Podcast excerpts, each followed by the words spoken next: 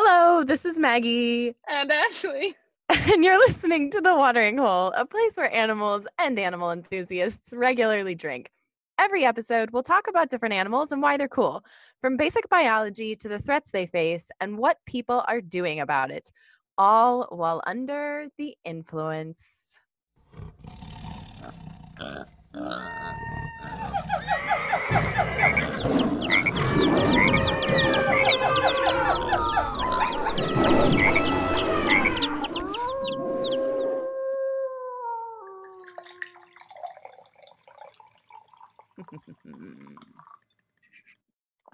Cue the creepy laugh. Perfect. And we're rolling.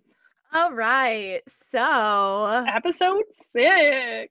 we're really flying through this season. I, I this is the fastest we've done things, and I feel like twice we've almost like lost it, but we catch it right at the last second. At the last second, we've done some power edits. Whew, yeah, man. until like up until Tuesday night, and then you're like, "We're live Wednesday, 6 a.m." we're good to go. I like I like the pressure.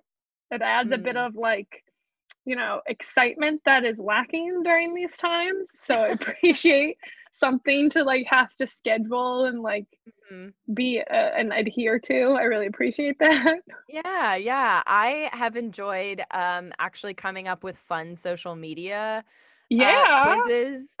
um, I will say I feel like your animal always wins them. So I don't know if that's editorializing or anything, but um really? I uh I have not noticed that actually. I actually did. So- I didn't participate this week because I felt like I was swaying the votes. Um, So some of the questions we've asked are like which animal is more likely to host a podcast on humans? Which animal is going to give the best advice? Which one has the Mhm. better hair products? so you know, really important stuff. very scientific data we're collecting here. So Yeah. Currently, um we have who gives the better advice, a wise walrus or a calm camel. And we've got 45% for walrus, 55% for camel. So I'm it's gonna change neck. that. Yeah. Change. I'm participating right now. Oh man, and then I'll go on Ollie's Instagram. I got it to 50-50, baby. Oh shit. So yeah, we're doing well, I think, overall with with the scheduling and things and Yeah. being current. However, it's not like we've talked about any current events No. that, that would make this I think once we rent we mentioned Labor Day. right? We're, we it. haven't even done anything where anyone would know any better, other than the fact that like we're in quarantine. But like that could have Mhm. this could have happened six months ago, and no one would be none the wiser. So What is time anymore? Oh, I realized I've aged significantly because today I realized I I found my um forgot that I had brought my bathrobe home. And I'm always cold downstairs working. So I wore my bathrobe all day and it's like huge, oversized gray bathrobe. And then I went and took Ollie out and I had my bathrobe on walking around the yard and my, Oh my sandals and socks. oh my gosh, you are you are officially a middle-aged housewife. And then I think I answered an email today when something didn't work with the phrase rats with an exclamation point. and then if something didn't work, I said, give me a holler. So I don't know what age demographic that is, but I don't think it's a, a 27 year old woman, but Oh whatever. Oh my gosh. Wow. Yeah, you've definitely aged then. That's something. a little bit. right before this podcast, I I plucked five gray hairs. So there's that. Cute. Love it. But they're all new too. So yeah, definitely I feel I'm feeling the age, feeling the stress. I don't think there's no one to blame other than the times. Blame it on the times, Maggie. Not the New York Times. No. Oh man. So yeah, we we both researched animals, right? Is that what we normally do? So- I hope so. Sorry, I'm Uh, pouring my second beer. That's great. You pour beer. I'm pulling up my animal. Oh, yeah, I got time to kill, baby. You do because I was researching up until we started recording. Well, what else were you doing, Maggie? so I texted Ashley saying like, "Great, I'm I'm glad we're going to start recording at 8 cuz I need to finish my research." And then I proceeded to send a text message to a group chat that we're both a part of with a video of me and Argos playing with a giant yoga ball and then Argos popped it as one would expect. However, I did not expect that. And so the video is six seconds of the ball bouncing, Argos bites at it, and then I go, oh no. And you hear like a little hiss of the air releasing. so Ashley knew I was hard at work Mm-hmm. researching. hmm hmm So I'm very excited to see what you have to to offer. That's a weird way to phrase that. I'm Mhm. excited about your animal. Offer me your animal. Oh my God, what? So I started with my clues and then I didn't finish. So do you want to? So you, you wanna- have no clues and nothing. What? You mean you didn't finish your clues, but you did finish the rest of your research, correct? That is what I meant. Excellent. I was like, if you get stuck on the clues and you don't go any further, you haven't done your research. do you want to tell a story while, while I finish this clue that I'm working on? You want to tell our audience a clue, a, a story, A story. Okay. Um, or or do you want to just sit in silence for a second, which you can edit out while I finish this clue? well, we'll see how good my story is that I can think of. okay. Oh, well, this is fun. So my sister, I don't know if I've mentioned this before. My sister got a puppy, which is fun. But the puppy really loves my dog, Ollie. And they've just started playing together, which is really nice. Um, I was telling Maggie earlier that Ollie jumped up while they were playing, but he was underneath the dining room table, so he whacked his noggin. But the fun part is that the puppy loves to snuggle and he loves Ollie's bed, even if Ollie is in it.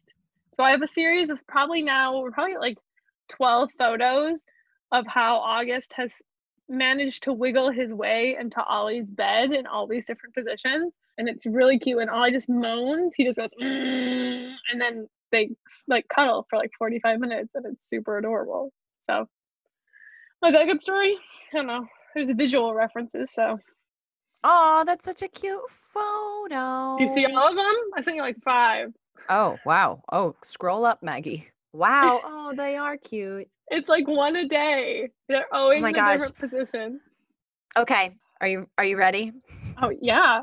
I'm so sorry this took so long. It's going to be super anticlimactic, but I wanted to right. I wanted to keep with the Maggie's making an effort in her clues theme. I like it. I like it. so, here we go. I think it's easy. We'll see. Okay. I hunt at night. I give mice a fright. In thicket or thorns. Don't mistake these for horns. Who am I? A great horned owl. Yeah! I didn't realize you were writing a poem. Otherwise, I wouldn't have given you as much shit. Wow. I may need you to tell a story later so I can think of a better.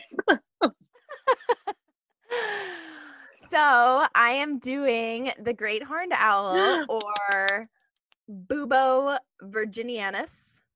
Boobo. Yeah, Bubo, like the beep, beep, beep, the owl in Cl- not Clash of the Titans, right? It's that old Jason and the Argonauts claymation movie. Do you remember that? You're way too young for that. Bubo the owl, Clash of the Titans. Yep. So, um, the great horned owl is a pretty prolific owl found throughout North and South America Ooh. and it's the heaviest owl. It's very large, hence it is great. So, in terms of its in terms of its size, it's like two to five pounds, which is not that big considering I just said it's the heaviest owl. Um, their wingspan can be up to a meter or a yard in length. Um, Thank you for showing me what a wingspan for those who can't see because it's a podcast. Maggie's holding her arms out to the side. Still is. Hasn't put them down. There she goes. Just show me what a wingspan is. So for those who don't know, it is the span of your wings. You're a human. I guess it's your arm. arm span. Arm span. So something like a meter to almost two meters. Almost. Wow. Wow. Um, their their colors, they are like a mottled gray, brown, grayish color. Basically, their color wherever they are found in North or South America matches their their habitat. So they're very keen on camouflage. Ooh. Can I tell you a story? Please. So I've seen a great horned owl in the wild. hmm I saw it like four years ago. I was going on a cross country trip with two friends from college. And since we went to school where we would always keep species lists, I probably told you this before. We were keeping a species list and we were almost at 100. It had been like a week and a half. We were almost at 100 species. We were at this reserve, this wildlife reserve, I think in like refuge, sorry, wildlife refuge in like Idaho. And so, like, we got to find animals hmm almost there. And so I was like, okay, I really want to find a porcupine. And that, the first time I ever saw a porcupine was in a tree. And so I was like, keep looking in the trees. So we're looking for a porcupine, looking in the trees, didn't find a porcupine right away, but we found a great horned owl. And then it turned and it had like two little babies in it. And it was so like, if we weren't specifically looking in the trees for like Mhm. life, we would not have seen it.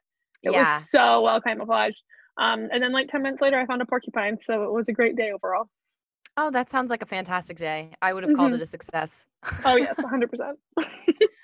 So yeah, they are really hard to spot, especially because they are like most owls nocturnal. That means they're active at night. So you're probably not going to see them unless you go out looking for them and you're looking on tree branches uh, for just like a big a big tuft of things of things. Yeah, they look like a growth off of a tree. Like they Yeah. didn't look like, especially because they're just like round, yeah, yeah. barely a shape.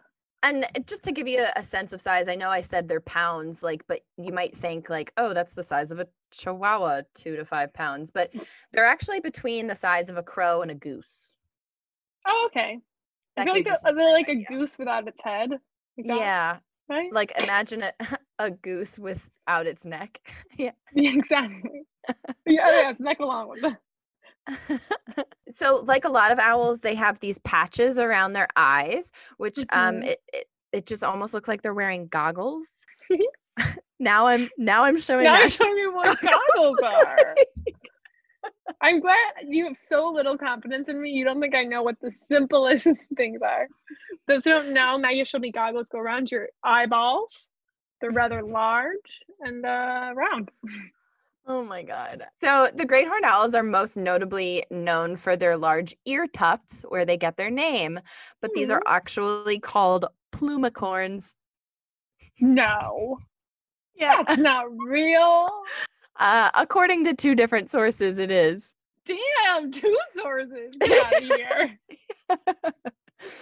so similar to a lot of fun animal adaptations, we're not entirely sure what their plumicorns are made for. It might be to show off territory and to be intimidating to other owls. It might be for sexy time. We don't know. If you're calling it, calling it a plumicorn, it's not to be or to be intimidating. Intimidating. Intimidating. Look at my plumicorns. I guess they didn't have a hand in naming it, so that's fair. Maybe they actually have a better name for it, like my Right. prongs or my. My feather knives. I don't know. Those are not their uh, ears, uh, actually. Their ears are on the sides of their head, just tucked away in those feathers. So these tufts are not ears. Don't think of it as ears. Do they have outer ear? Do they just have ear holes? Ear holes, yeah. Gotcha. Their range is pretty widespread, as I started to say earlier. They're found throughout North and South America. They are an aggressive, powerful hunter. Their nickname is actually tiger owl. Ooh, I like it. Yeah, because they are so successful on the hunt. That means they will eat hawks, rabbits, mice, snakes, skunks, opossums, squirrels, sometimes porcupines, and that'll usually end fatally for both parties. Oh no. but you name it, these guys are willing to eat it. They're very uh confident. what word am I searching for? Hunters? Hunters. that was such a dramatic pause. I'm gonna keep that in there. Where did I go? I don't know. I was, well, then I was like, okay, say it, Hunter, say it. And I was like, she must be thinking of a different word because it's easy. I had that terrible moment in your in my head where you're just like, "Oh my god, what what was I thinking?" And then you get distracted because you're thinking about what you were thinking and then you're like, "Where am I?" I think I just had a a minorly demented moment. I think I don't know what's happening. Well, all right, take a swig, come okay. on back. Whew. So they hunt, as I said, at night or at dusk. You'll see them perched on um, a tree branch or a fence post, and then they will swoop down and catch something. They aren't, when they're flying, it's usually because they are hunting. It's not because they're like flapping around just to move to a new location like a lot of birds Other do. stupid birds just flapping around. no reason for anything. These guys are very thoughtful, hence, I mm-hmm. guess, the wise owl adage. Because they're not just flying around for no reason. That's where They're that not just from. flapping around. They're not stupid like all the other birds. just kidding, obviously. When they when they catch prey, they will often store some of it for winter time when prey is harder to nab. And so they'll store it in tree cavities or uh, caves, wherever their nest is. They're very a- adaptable, so they can be found in pretty much every habitat. They will find a nook or cranny to make a nest in. So when they store their prey and the carcass in wintertime will become frozen, they'll thaw it out by incubating it themselves. Yeah, Just sit on it. it's exactly what you're thinking. Yeah. Ew. Could you imagine if that's how we had to like thaw things? I've definitely sat on frozen things to make them soft. I like butter. You've sat on butter before. Yeah. What? When? not, okay. Not you wearing pants. Yeah. or like I'll carry it around like a little pouch. Like when you need to like make cookies and you soften butter, and I'm like, shit, this butter is hard as fuck because it's been in the fridge. And I'll like carry it around, hoping my belly makes it warm. Or like if I'm like doing work, I'll sit on it. You've never done No. this? Maybe No, I'll out. just put it on the oven as the oven is preheating and it'll get soft there. I've done that too. I think. You'll sit on butter. Yeah, I mean it's packaged What do you how like a stick of butter. and Ashley, where does it go? Does it go under your leg? Does it go in between your cheeks? What's well, here's what I've happening learned. here? I'm a very cold-blooded person, so it doesn't work very well. Just like under my thighs. Okay. All right. Or I've definitely like I'm just imagining you. no one eat my cookies. It's like tucked in my like like the band of my leggings. okay. So I've got like a little baby butter. No, no one's done this. So moving on. Owls do this too, so I'm not the only one. I can't believe what just happened. I hope everyone enjoyed that as much as I did. So, with regard to nesting, owls, they will nest and procreate much earlier in the year in the season than other birds. So, you know, up here in North America, birds are getting ready and twitterpating in springtime. Do you know what twitterpating is, Ashley, or is that too old for you? It sounds like I've heard it used before. I don't know that I can define it. It's from Disney's Bambi. oh, okay. and it's what I think flower. It's just what they call flirting and what and courtship. Yeah. If anyone wants to twitterpate with me, man. So the owls will lay two to three eggs, and the, mostly the female will incubate, but then the, the male will help out from time to time. And the eggs will hatch 35 days later, and then you'll get these little fluffy babies that will scoot around the nest in nearby branches around five weeks. They'll start to fly at nine to 10 weeks, and then the parents will get, continue to provide them food for a few more months. Aw, cute. Yeah. Um, these owls, as I mentioned, are pretty aggressive and they're pretty confident hunters. Um, but they're also really confident parents. So they've been known to attack humans who get too close to their young. There was for a while, I think it was a great horned owl on that there's that trail in in Maryland. Just one. No, there's like a like really like the metropolitan that's not what it's called. Anyway, there's like a trail in Maryland somewhere, and there was a great horned owl that kept attacking people. That's hysterical. because it was nesting nearby, and so Mhm. people walk on this trail, and it would come back like year after year, but they're protected, so you can't do anything. Not that you should anyway, but these people just kept getting attacked by this bird, which is fantastic. Just get the fuck away from my nest already. yes. So I mentioned the owl's goggles as I hold my hands up to my face again.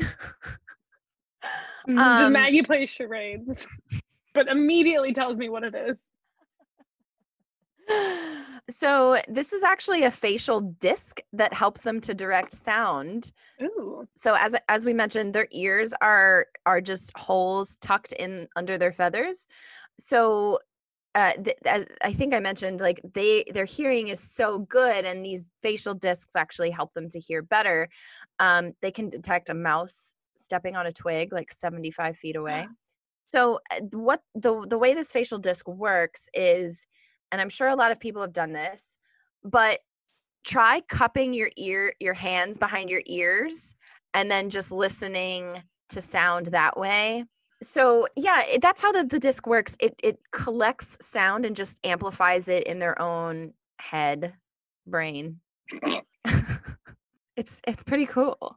They also have excellent excellent sight, but one thing that I didn't realize about owls, they cannot move their eyes. Have you ever noticed that?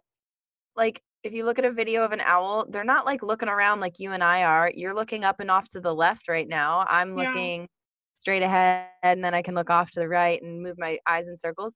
They cannot. So that's Hmm. why that's why owls can turn their heads so much because they can't move their eyeballs. So the great horned owl can actually turn its head 270 degrees. Perfect timing for the Exorcist for Halloween season. It is October. Perfect. So um just to remind you if if you don't recall 180 degrees is a straight line. So I'm not reminding you, I'm reminding our listeners. That's fair. 360 is a circle. 360 Well- is a circle. Follow all the way out. A little geometry. And then as as a lot of owls do, they have a sharp tiny hooked bill. This helps them to tear apart their prey because they don't actually have teeth to chew. So they'll Hmm. tear it up and uh, into swallowable swallowable pieces. I think that's the technical term. Mhm. And then because they're swallowing their prey whole, they don't poop regular bird poo. They'll they'll poop out pellets, which include fur and feathers and bones. And sometimes you can find an entire skeleton in a pellet. Definitely, I don't know if you, anyone else said this, but in upstate New York, they would di- we would dissect owl pellets. Oh yeah, Find like what's inside it and stuff, which is super cool. it is. I don't. I then probably didn't think it was that cool when we did it. It's probably a little grossed out, but now. I would be like, "This is so cool." I love skeletons. now I would be like, so when I go hiking, I love playing the game. Whose scat is that? Ooh, that's a And good title. Whose scat is that? Whose scat is that? Whose scat is that? I I don't know. I just when I go hiking, I'm not just looking at at the scenery. I like to look for paw prints. I like to look for evidence of who's been there, and poo is one of the easiest things to Oh, yeah. find. So it's just like okay, if if it's a pellet and it's got bones in it, it's probably a great horned owl. If it's kind of uh like small seedy like it's probably an herbivore if it's Mhm. chunky and kind of messy it's probably a carnivore Chunky. today's lesson on shit when I was on a hike in when I was in South Africa, our guide had said something along the lines that like poop is the Facebook of the animal world, where like an animal leaves scat and it says so much about like where they've been and what they've been eating and what they've probably been doing. It's a good yeah to communicate with each other. It's like For leaving a post, but just shit, that's a great a great comparison. I like it. Right?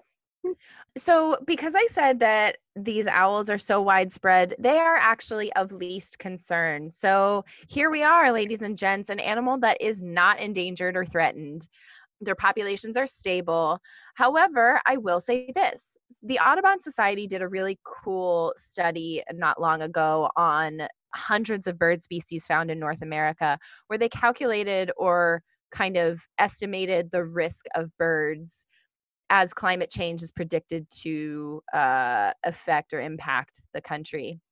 And because these owls, owls are so widespread, they're they're going to be okay for the most part in the face of climate change. In fact, they'll probably even gain new territory as ranges up in northern Canada are getting warmer because it'll be become more moderate for them to live up there.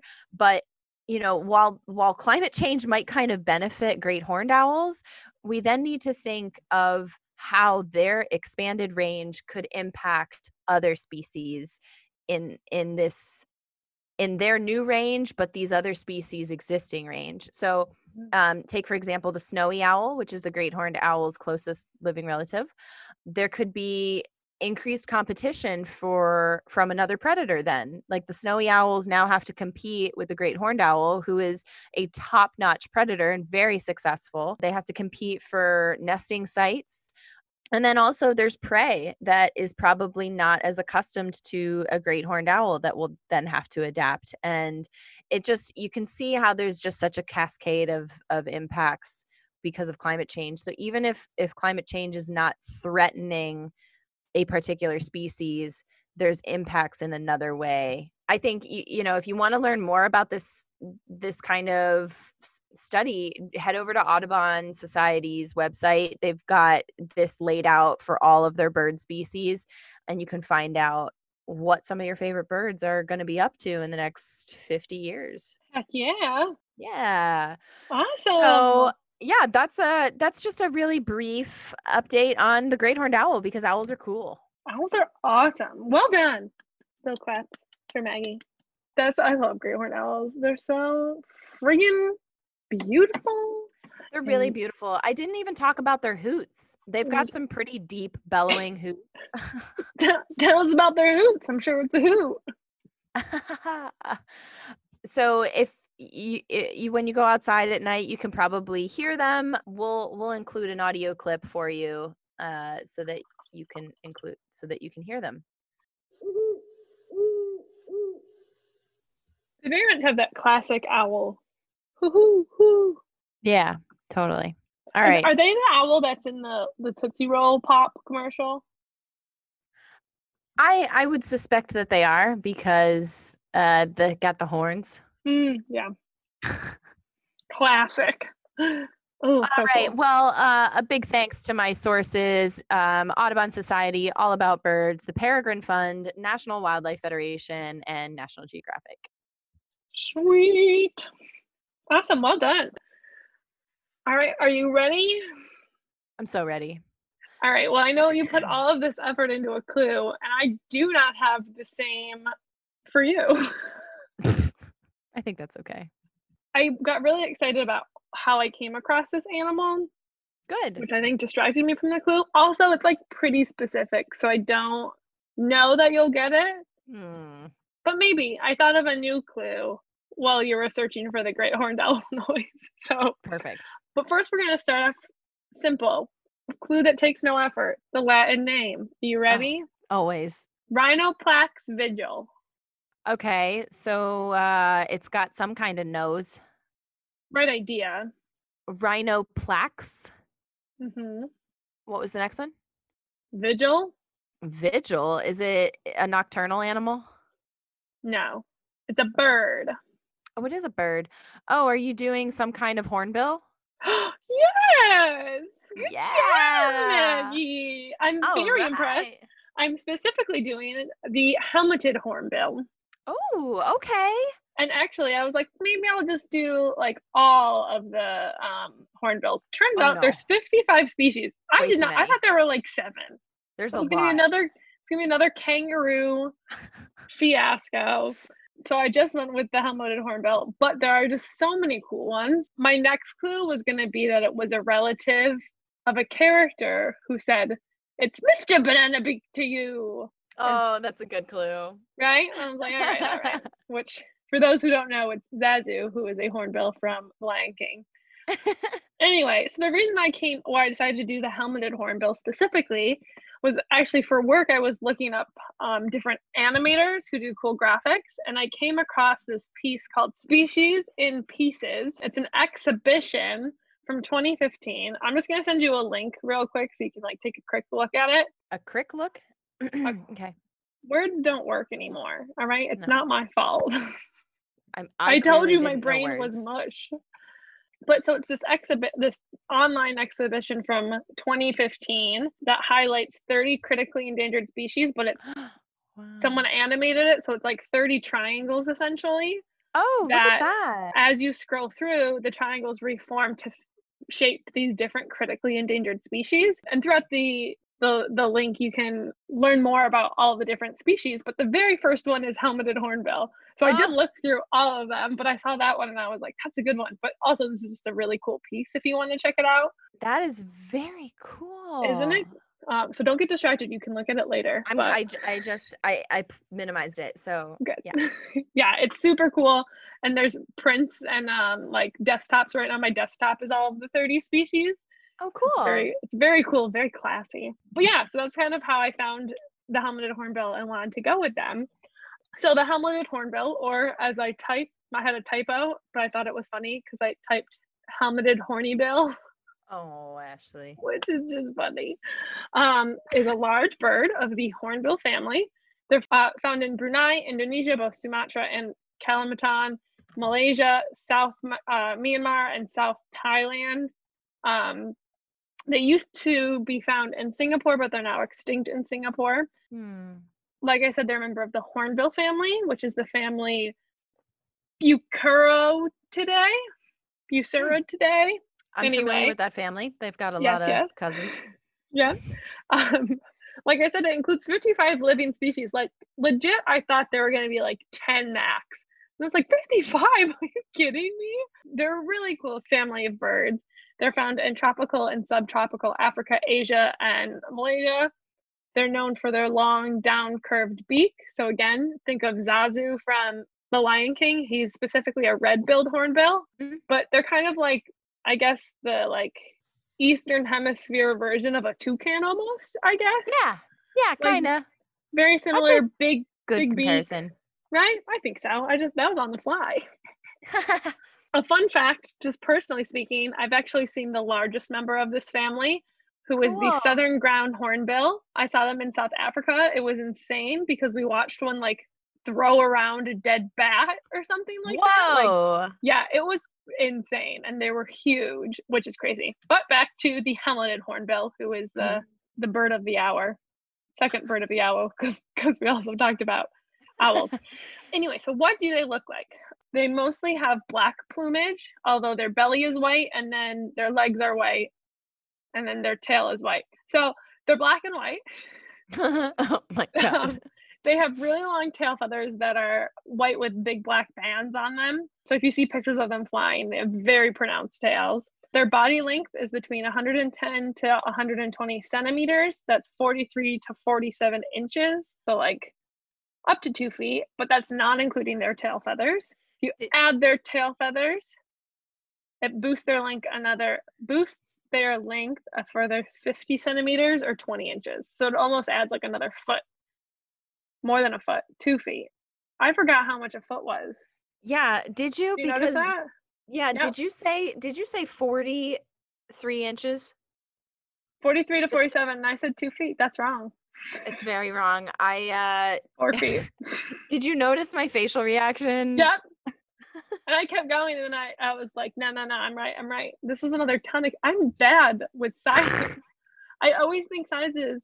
Well, in this case, I thought it was twice as much. For a ton, I thought it was half as much. So, whew. anyway, so their tail feathers add another half of their body size to them. Does that make go. sense enough? that works. Okay. All right. They also have this weird, bald, wrinkled throat patch, which I know sounds so sexy. like my Um, grandfather had that. in females, it's uh, blue, green, turquoisey color, and in males, it's red. It's also called a gular p- pouch. Gular being G U L A R, gular, um, and can be used to carry multiple food items if need be. So So it's Very handy throat sack. It's their reusable canvas bag. Oh my god, they it's go like having a. Chico bag. It's great. In terms of weight, oddly enough, there wasn't a ton about their weight. There was like one male weighed this much and two females averaged this weight. And I was like, we're going to use that for the whole species. Cool.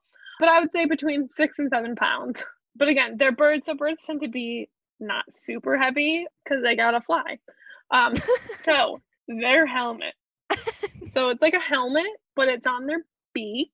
So they have a very large casque, which is a helmet like structure on their head that goes also onto their bill. And the thing that's unique about their casque is other hornbills also have this. So if you look at like rhinoceros hornbills, they kind of have Mhm. one that like slopes upward.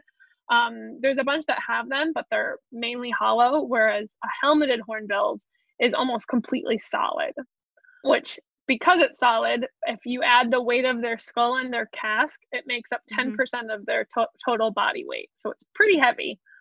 So, what does it kind of look like?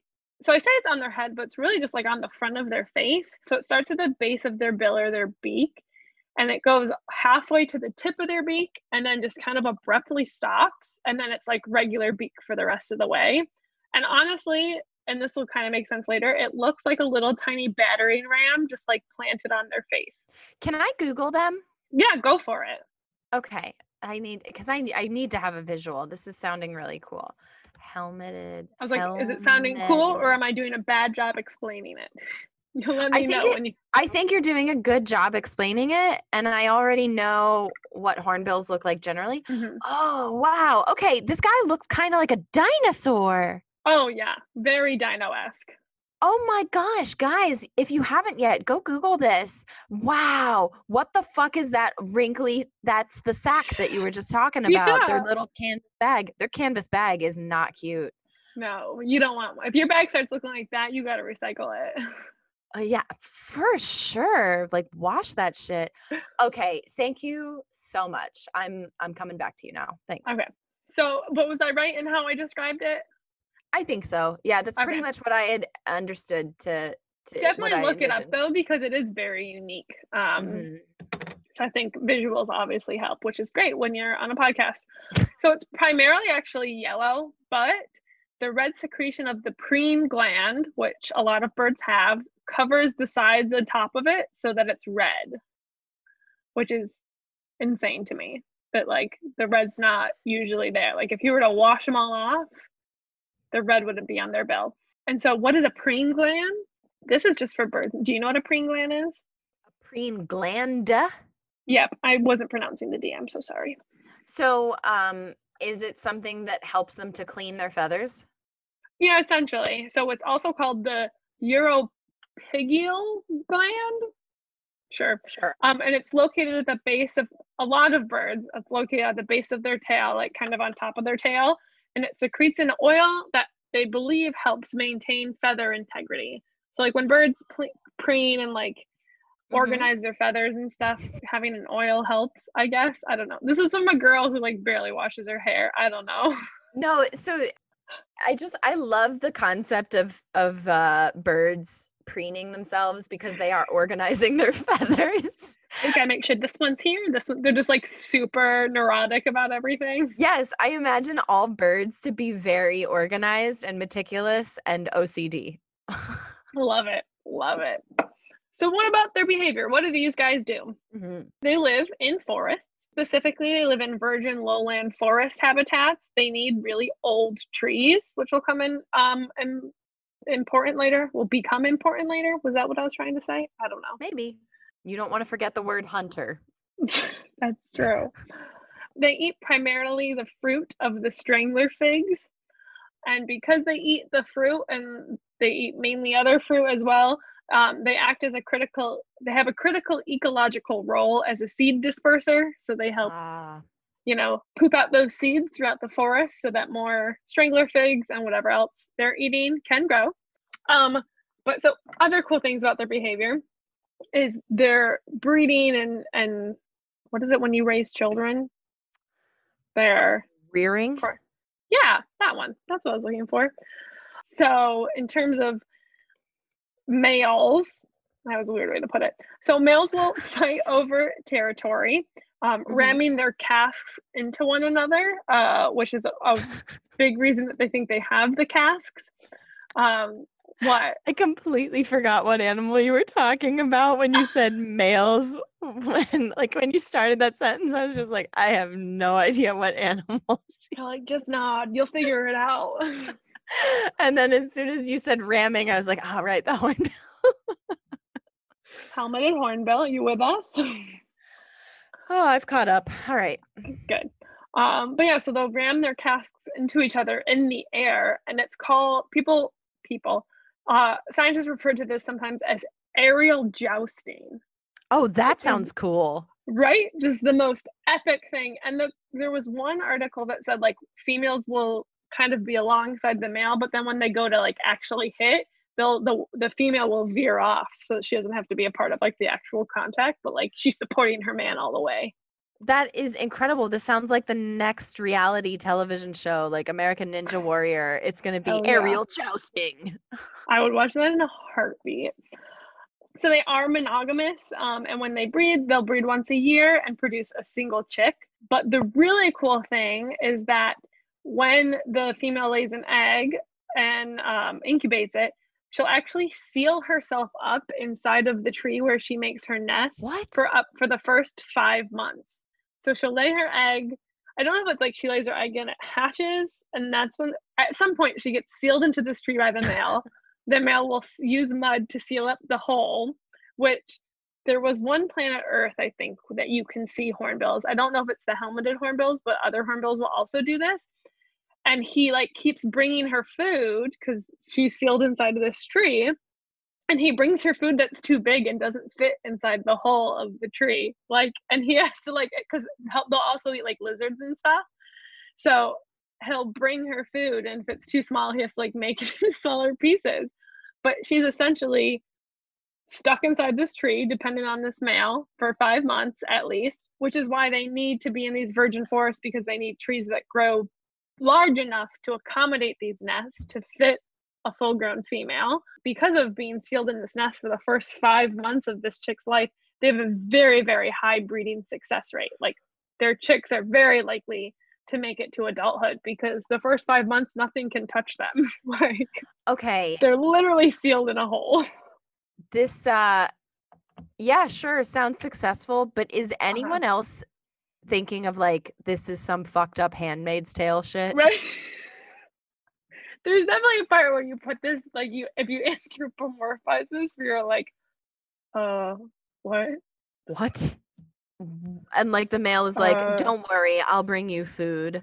Or like, oh, oh my gosh, I'm just, I'm really disturbed by this. Usually we can be like, oh man, the animal, that, that that's so cool. Like, why do they do it that way? Right now, I'm really hating on the hornbill. Oh no, I think it's so cool because here's the thing I don't know how exactly they get out of the nest.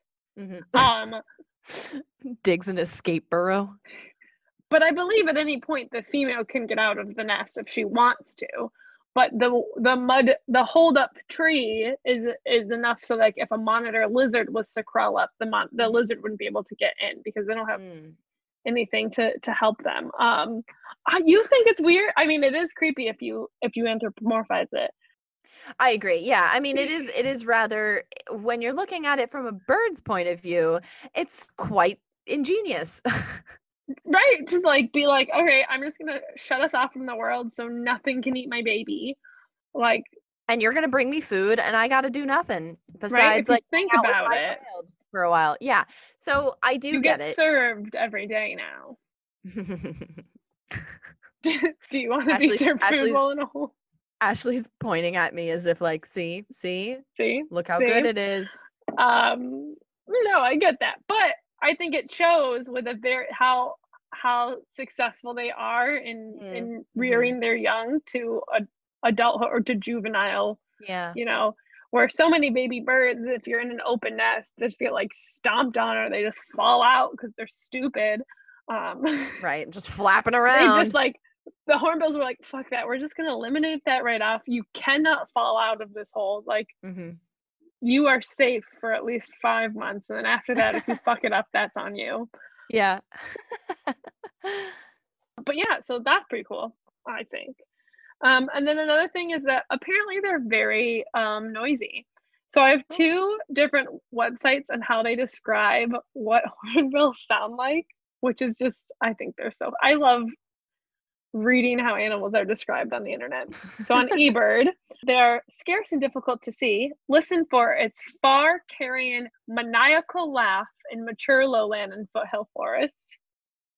And then on faunaandflora.org, this bird is more often heard than seen and is renowned for its unique and arresting call, which ends in a show stopping flurry of hysterical laughter. Oh my gosh, they laugh. Can you play it for us now? Can you hear it? Mhm. All right, it builds.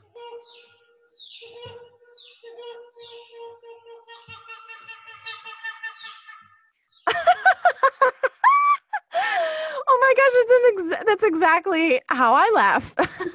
right? It's like it's a slow build, but you get there.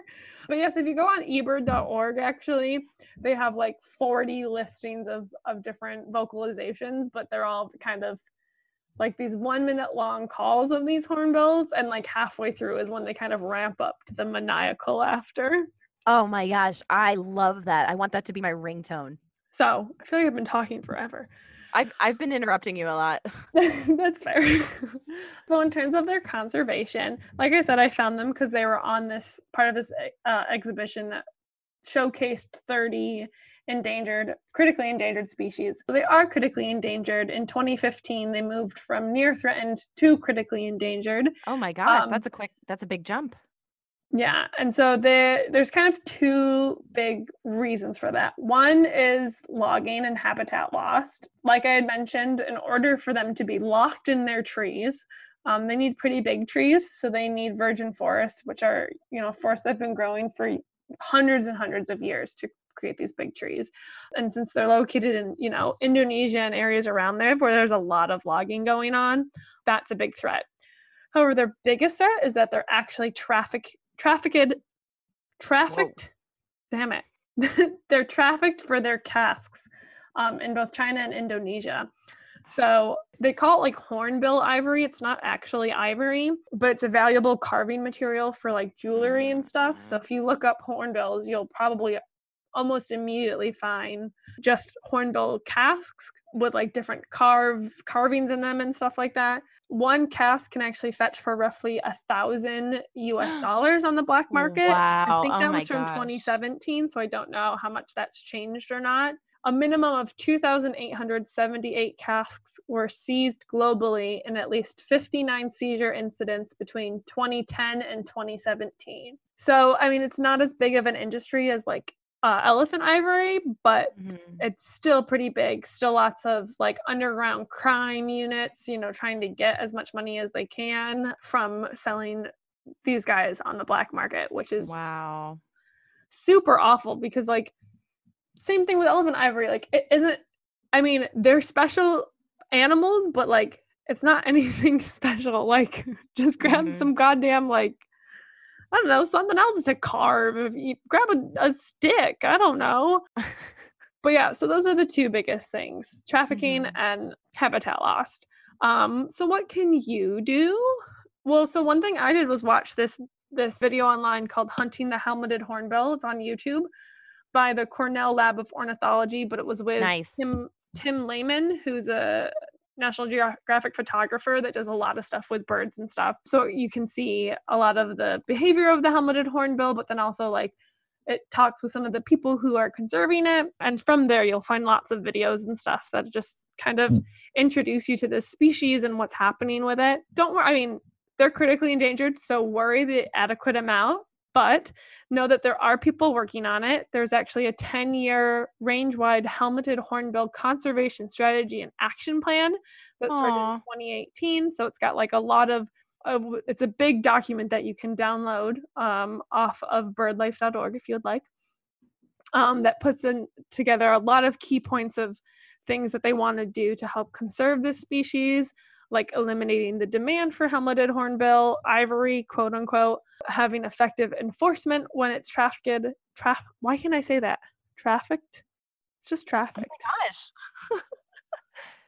Having effective enforcement when it's trafficked. It's because you're saying you're saying helmeted. helmeted versus trafficked. Yeah, I think you're saying like trafficked. I'm just like, let me add six more syllables to this word. Some other key elements um, protecting, restoring, sustainable management of the population, and of course, working with local communities to make sure that this species is protected. If you want to support organizations, you can support some like the Indonesian Hornbill Conservation Society. Um, but there's lots of people working to help protect this really incredible species. Obviously, we can't consider, I don't know how to end this on a good note, but they're really cool species. And I think it's just really important that people you know know that they exist. So thanks to my sources uh, wikipedia birdlife.org the cornell lab of ornithology ebird floraandfauna.org and Fauna.org, and national geographic.